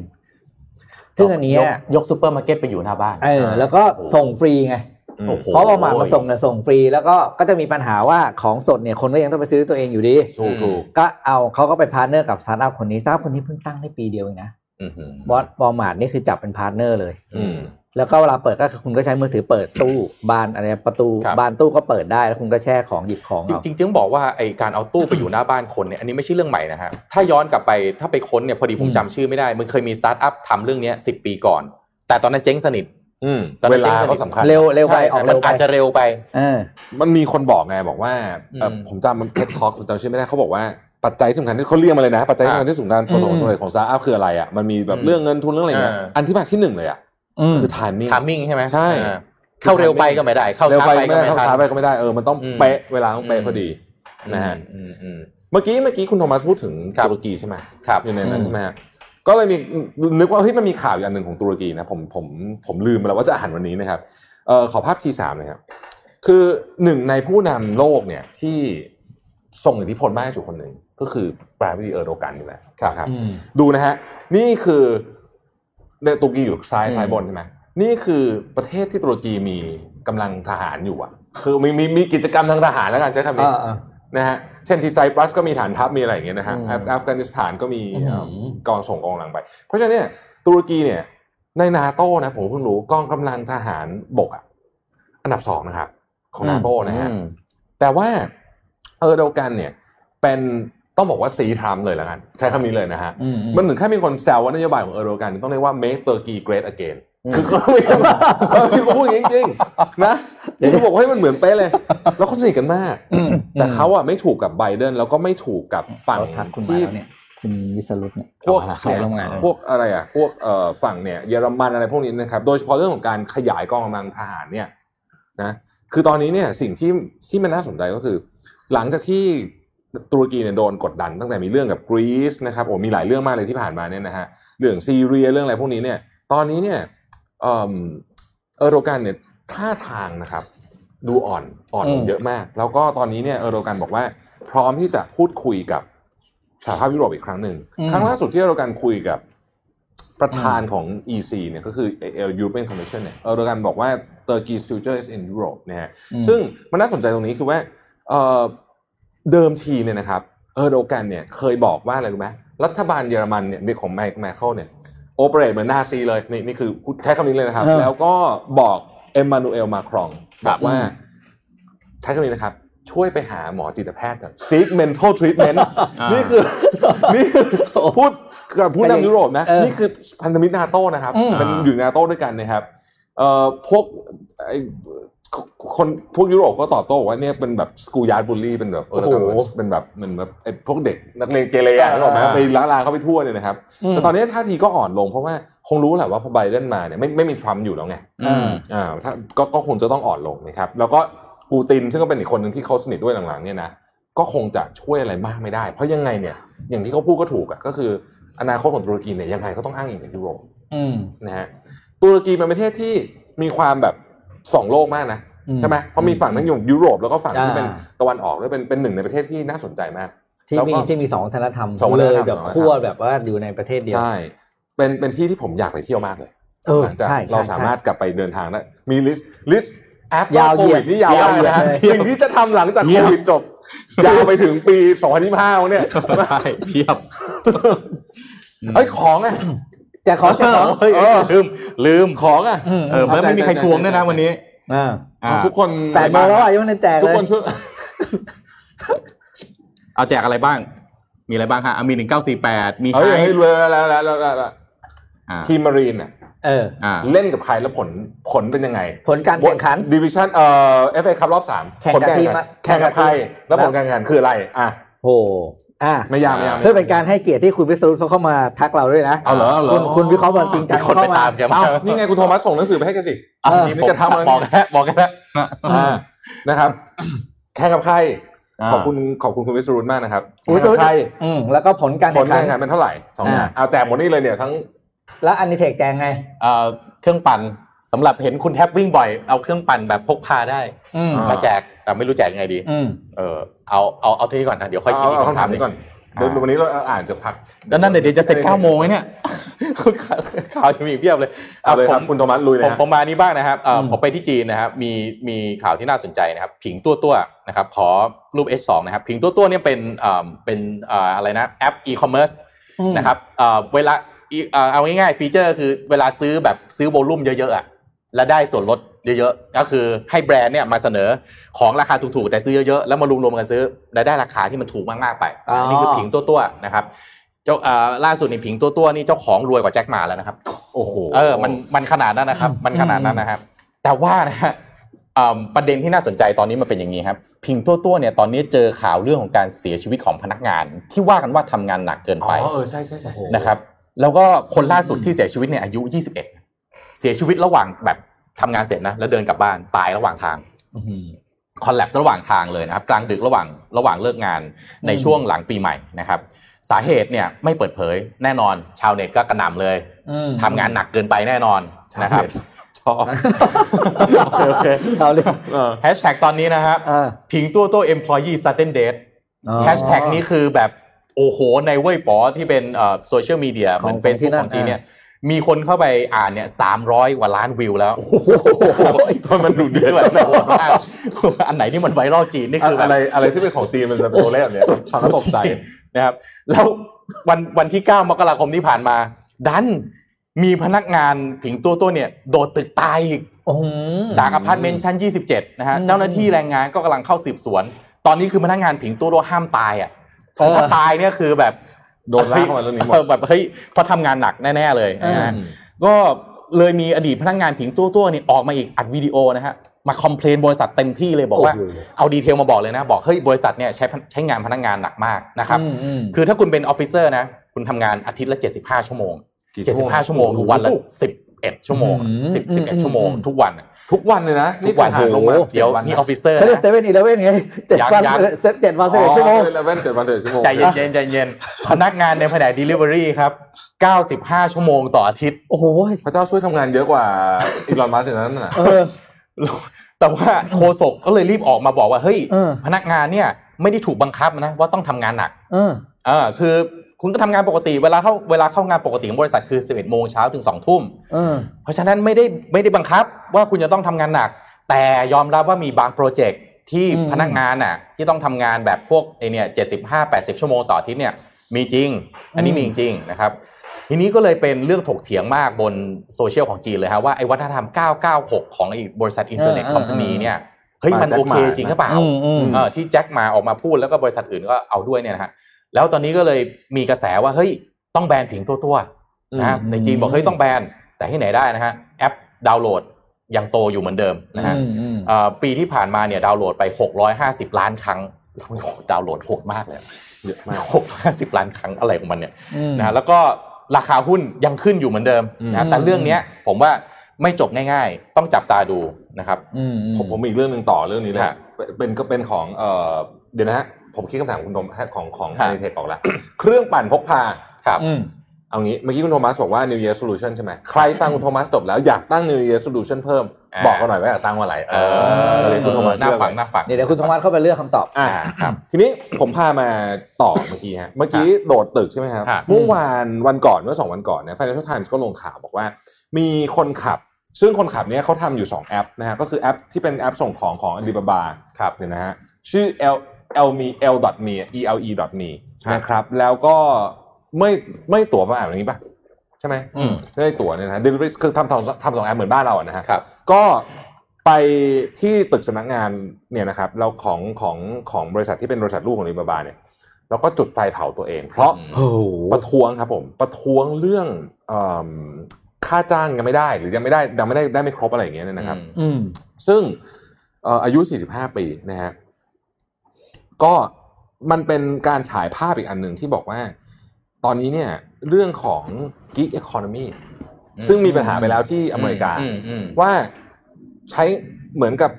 ไม่มีสวัสดิการ ที่ที่เมืองไทยก็มีประท้วงใช่ไหม อ่า เหมือนกันอ่ะไม่มีสวัสดิการ อืม อืม นะครับแล้วก็มีปัญหาเรื่องของจ่ายเงินจ่ายเงินเนี่ยนะฮะซึ่งตอนนี้เนี่ยจะเห็นว่าเอ่อที่ที่จีนเนี่ยการเติบโตเติบโตอย่างรวดเร็วของแอปพวกนี้แล้วก็ในในขณะเดียวกันในยเรื่องโควิดเนี่ยทำให้คนเนี่ยเข้ามาทำงานเยอะในที่สุดก็จะมีปัญหาหลายอย่างเหมือนกันที่ยังต้องต้องต้องไปแก้ไขกัน เรื่องนี้คงจะต้องถึงมือเจ้าหน้าที่รัฐนะฮะอย่างไรก็ดีเนี่ยเอ่อคนที่จุดไฟเผาตัวเองเนี่ยนะครับก็ต้องบอกว่าน่าสงสารมากเพราะว่าเอ่อมี30 degree burn อะ30 30 degree นี่เยอะมากนะฮะ อืม แล้วก็อาจจะต้องเจอค่ารักษาประมาณหนึ่งล้าน โอ้โห ไอ อืม หนึ่งล้านหยวน ม ก็คือประมาณ ห้าล้าน เกือบ สี่ ห้ ล้าน สี่ล้านกว่าบาทนะฮะ อืม ก็นี่แหละ เป็นเรื่องน่าเศร้า คือตอนเนี้ยมันน่าสนใจเหมือนกันนะ เพราะว่าไอ้วันก่อนที่โพสต์ที่ที่ทัวร์ลงไปของผมอะนะ ฮะ อืม แล้วก็ 996เนี่ยมันมีหลักการคล้ายกันนะ อืม คือโพสต์ไอ้เรื่อง Netflix กับกับ 996เนี่ยนะ อืมอืม ผมว่ามันก็มีความคล้ายกันอยู่ตรงที่ว่า ทำงานหนัก มันดัน อืม คืออ ม ดันเปอร์ฟอร์แมนซ์ไปขาเดียวเนี่ย อืม นะก็ต้องมานั่งคิดเหมือนกันเพราะมันจะมีโอกาสที่เป็นแบบนี้ อืม คนทำงานหนักจนตายมีจริงๆนะครับ อืม ไม่ อืม ไม่ไม่ใช่ที่เมืองจีนไม่ใช่เคสแรกมี ครับ ที่ญี่ปุ่นก็เคยมีใช่ไหม อ่าใช่ใช่ เพื่อนร่วมงานไม่รู้ด้วยเพื่อนที่ญี่ปุ่นอ่ะ เออที่นิวยอร์กรู้สึกก็จะเคยมี นี่ก็ตายอยู่ที่บ้านอะไรอย่างเงี้ยนะใช่ไหม อืม อืม ที่ญี่ปุ่นนี่นั่งทำงานตายคาโต๊ะเลยแล้วเพื่อนไม่รู้ อ่าอ่า อืม โคตรโหดอ่ะอันนั้นน่ะ โหดมากเลย โหดมาก โหดมากเอ่อเอาที่จีนอีกข่าวหนึ่งครับเอ่อขอรูป H3 ขึ้นมาหน่อยนะครับจ้วเย่ปังนะฮะจ้วเย่ปังเป็นสตาร์ทอัพจีนทำเรื่องเกี่ยวกับการศึกษา ผมเลือกข่าวนี้มาคุยกันวันนี้เลยนะครับให้ให้พี่ ให้พี่ปิ๊กกับคุณแท็บเดี๋ยวเดี๋ยวคอมเมนต์ได้เลยนะครับเอ่อเป็นสตาร์ทอัพสำหรับการเรียนประถมและมัธยมโดยเฉพาะนะครับ เกิดจากการเป็นเสิร์ชเอนจินมาก่อนนะ เป็นเสิร์ชแอป เป็นเสิร์ชชิ่งแอปมาก่อนนะครับ แล้วก็มาปรับเรื่องเรื่องของด้านการศึกษานะครับ แอปเนี่ยมีผู้ลงทะเบียนใช้นะ800 ล้านคนนะฮะ800ล้าน800ล้าน800 800ล้านเครื่องโทษทีไม่ใช่คนนะ อ่าอ่า เครื่องเครื่องนะ800 ล้านเครื่องนะเซิร์ฟจีนอย่างเดียวนะครับ มี 50 ล้าน daily active user นะ โอ้โห 50 ล้าน อืม 50 ล้านเกือบเท่าประชากรประเทศไทยทั้งประเทศ อื นะครับ ม ร้อยเจ็ดสิบล้าน monthly active user นะครับ นักเรียนประถมบวกมัธยม คือระบบการศึกษาที่เรียกว่า K12 เนี่ย ก็คือเอาไอ้ อ่า ประถมบวกมัธยมใช่ไหมฮะหกบวกหกเนี่ย มีนักเรียนเนี่ยรวมกันสองร้อยหกสิบล้านคน แปลว่าเจ็ดในสิบคนเนี่ยใช้แอปนี้ในการเรียนออนไลน์นะครับ โดยเฉพาะในช่วงที่เป็นช่วงโควิดมีล็อกดาวน์เนี่ยแอปยิ่งโตแบบ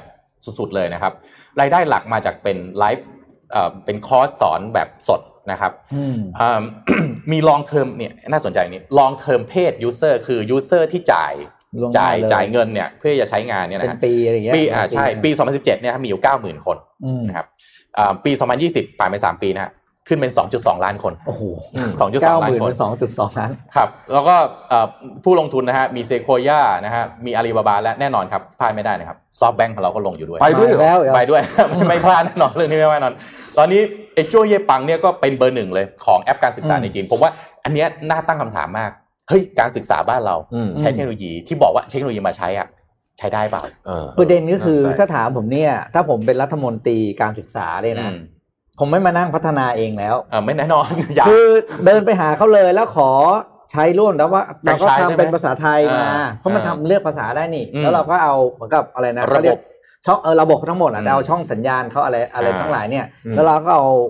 คอนเทนต์ที่เป็นภาษาไทยใส่เข้าไปแค่นี้แหละ อ่า ไม่มานั่งเขียนเองแล้ว อืม มันไม่ทันกินแล้ว เพราะ daily active user 50 ล้านนะ คือวันหนึ่ง โอ้โห คนเข้าไปดูเรียน 50 ล้านทุกวันนะ อืม เดี๋ยวมา เออ แล้วประเทศเราเนี่ย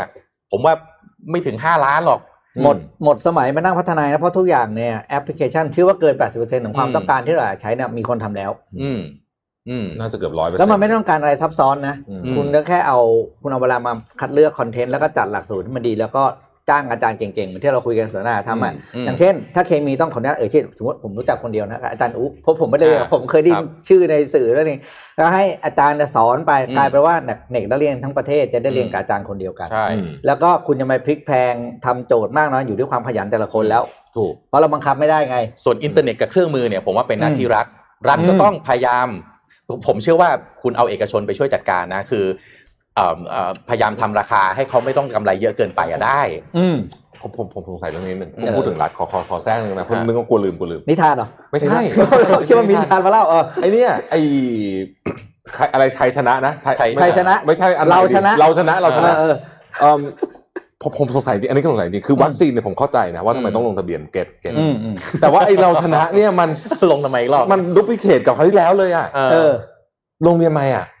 ใช้คนละเจ้า เขาลงจริงๆนะ ใช้คนละเจ้าท ไม่เราก็หนึ่งคือทำไมต้องเปลี่ยนชื่อ ำเออ แล้วได้ข่าวว่าจะเปลี่ยนเว็บใหม่ด้วยนะ หรือแอปใหม่อะไรเงี้ยจะมี อ๋อเหรอ มั้งนะ โอ้โห คือผมไม่แน่ใจเหมือนว่าเขาทำอะไรคือ ไอ้ ทำม ไอ้การทำแพลตฟอร์มเนี่ยนะ ผมว่าต้นทุนที่ใหญ่ที่สุดก็คือเรื่องของไอ้ไอ้ CAC อะ Customer Acquisition Cost ในที่นี้คือคุณจะทำไทยชนะ เราชนะเมียชนะผัวชนะอะไรเนี่ย คอสสูงที่สุด มันคือการแอดควายคนมาเข้า ใช่ไหมกว่า เออ คุณจะไป เฮ้ย บอกให้คนรู้จัก จะให้เข้าใจ เอ เอ อ อกว่าจะสื่อสารกว่าคนจะรีจิสเตอร์ กว่าคนจะไปเข้าใจเอาเจอ UX UI ใหม่ พวกนี้มันเป็นคอสหมดกว่าคนจะใช้ฟีเจอร์ได้ ทำไมอะ แล้วคุณไม่ให้คนรีจิสเตอร์ใหม่อ่ะ เออ มัน เออ มันไม่ แต่ make แต่ sense แต่ อ่ะ แต่แต่ผมอยากจะเปิดคือคือผมอยากจะ to be fair กับกับกับทางฝั่งภาคนั้น ผมอยากรู้จริงว่าทำไมเอออยากรู้ว่าใคร เออเออ ใครรู้ช่วยบอกหน่อยดิ เออ ใครใครที่ทำงานพาร์ทนี้บอกหน่อยดิครับว่าทำไม อืม ทำไมอะ เขากลัวข้อมูลไม่อัพเขากลัวข้อมูลไม่อัปเดตเหรอหรือต้องให้ลงทะเบียนใหม่อันนี้อันนี้ไม่อันนี้คือแบบนี่คิดแบบโลจิกเลยนะ เออ สมมติเขาวก่อนมีคนลงสิบคน อืม คราวนี้ ถ้าให้ลงอันเดิมเดี๋ยว อืม ข้อมูลยังไงนะเขาอยากรู้ว่าแต่ละแบตเป็นยังไง เอ้ยผมไม่ เนี่ย รู้ เหรอ ไม่แต่มันต้องมีวิธีที่ดีกว่านี้ เออ มันต้องมีวิธีที่ดีกว่านี้คุณจะให้อัปเดตในในอันเดิมดิ เออ ได้ไหมอ่ะ ปกติเนี่ยมันใช้ one touch register ก็ได้ ถูกป่ะถ้าเป็นถ้าเราใช้โซเชียลมีเดียปกติทั่วไปใช่ไหม register ผ่าน Facebook register ผ่าน Gmail กด อืม ทีเดียว ใช้ฐานข้อมูลเดิมถูกไหม อืม แต่อันนี้ register ใหม่หมดเนี่ย เออ อืมอืม ทำไม ทำไมอะเอองงมากเลยอะ เออทำไม เออนี่ผมเมื่อกี้กลับข่าวกลับไปข่าวเมื่อกี้อยากรู้จังเลยว่าท่านนักข่าวถามมาชัยทีสั่งบอกว่า อืม คุณลงทุนในบริษัทบ้างเขาจะตอบได้ปะ อืม โอ้โห นึกไม่ออก เลย เยอะไปหมด ต่อไปยี่สิบนาที นั่งอ่านเทรวันทัศน์นี่ประมาณครึ่งวัน อืม อาจจะมีบางบริษัทที่แบบลง ไทยอะ แอปมาแล้วไทยอ่ะ เอ เอา อ เอาลงทุนไปปีที่แล้วครับนายเอาไปนไปได้เป็นไปได้ อืมอืม ครับน่าน่าน่าสนใจน่า เฮ้ยแต่เรื่องเนี้ยผมอยากรู้จริงๆอ่ะอยากรู้จริง ๆ เลยนะทำไมถึงต้องลงทะเบียนใหม่ อ่าผมเอ่อปิดท้ายด้วยข่าวไอ้นี่ครับแกจ e t วันละตัวนะครับ อืม ผมขอรูป H น่าจะ H 4นะครับ คือต้นปีเนี่ยจริงๆ ปกติจะเป็นช่วงที่งาน CES อ่าจัดนะครับที่ โอ้ ที่ อเมริ ที่ กาปะ ที่อเมริกาใช่ใช่ไหม นะครับอื ม แต่ว่าปีนี้จัดไม่ได้นะครับ ทุกอย่างก็เลยมาเป็นออนไลน์หมด แต่ว่าไอ้ R&D ของแต่ละบริษัทเนี่ยครับเวลาเขาจะทำอะไรเขาไม่ได้คิดปีต่อปีเนาะเขาคิดล่วงหน้ากันมาหลายปี แล้วว่าเฮ้ยปีนี้เดี๋ยวฉันจะลอนช์เรื่องนี้เรื่องนี้เรื่องนี้นะครับ เพราะฉะนั้นเนี่ยเอ่อการลอนช์ของเอิ่มหลายๆ แกจ e t หลาย ๆ เทคโนโลยีเนี่ยเราจะเห็นการลอนช์ออนไลน์นะครับหนึ่งในนั้นก็คือซัมซุงนะครับ อืม ซัมซุงผมผมผมคิดว่าซัมซุงเนี่ยมีเทคโนโลยีหลายตัวที่น่าสนใจมากหนึ่งในตัวที่ซัมซุงคาดหวังมากคือหุ่นยนต์นะครับ อืมอืม มีหุ่นยนต์ 3 ตัวที่ทำซุงออกมาเปิดในงาน CES ซึ่งเป็นการเปิดออนไลน์นะครับ ตัวที่ตัวแรกคือ Handy Handy บอท Handy นะขอขอคลิปแรกหน่อยนะครับ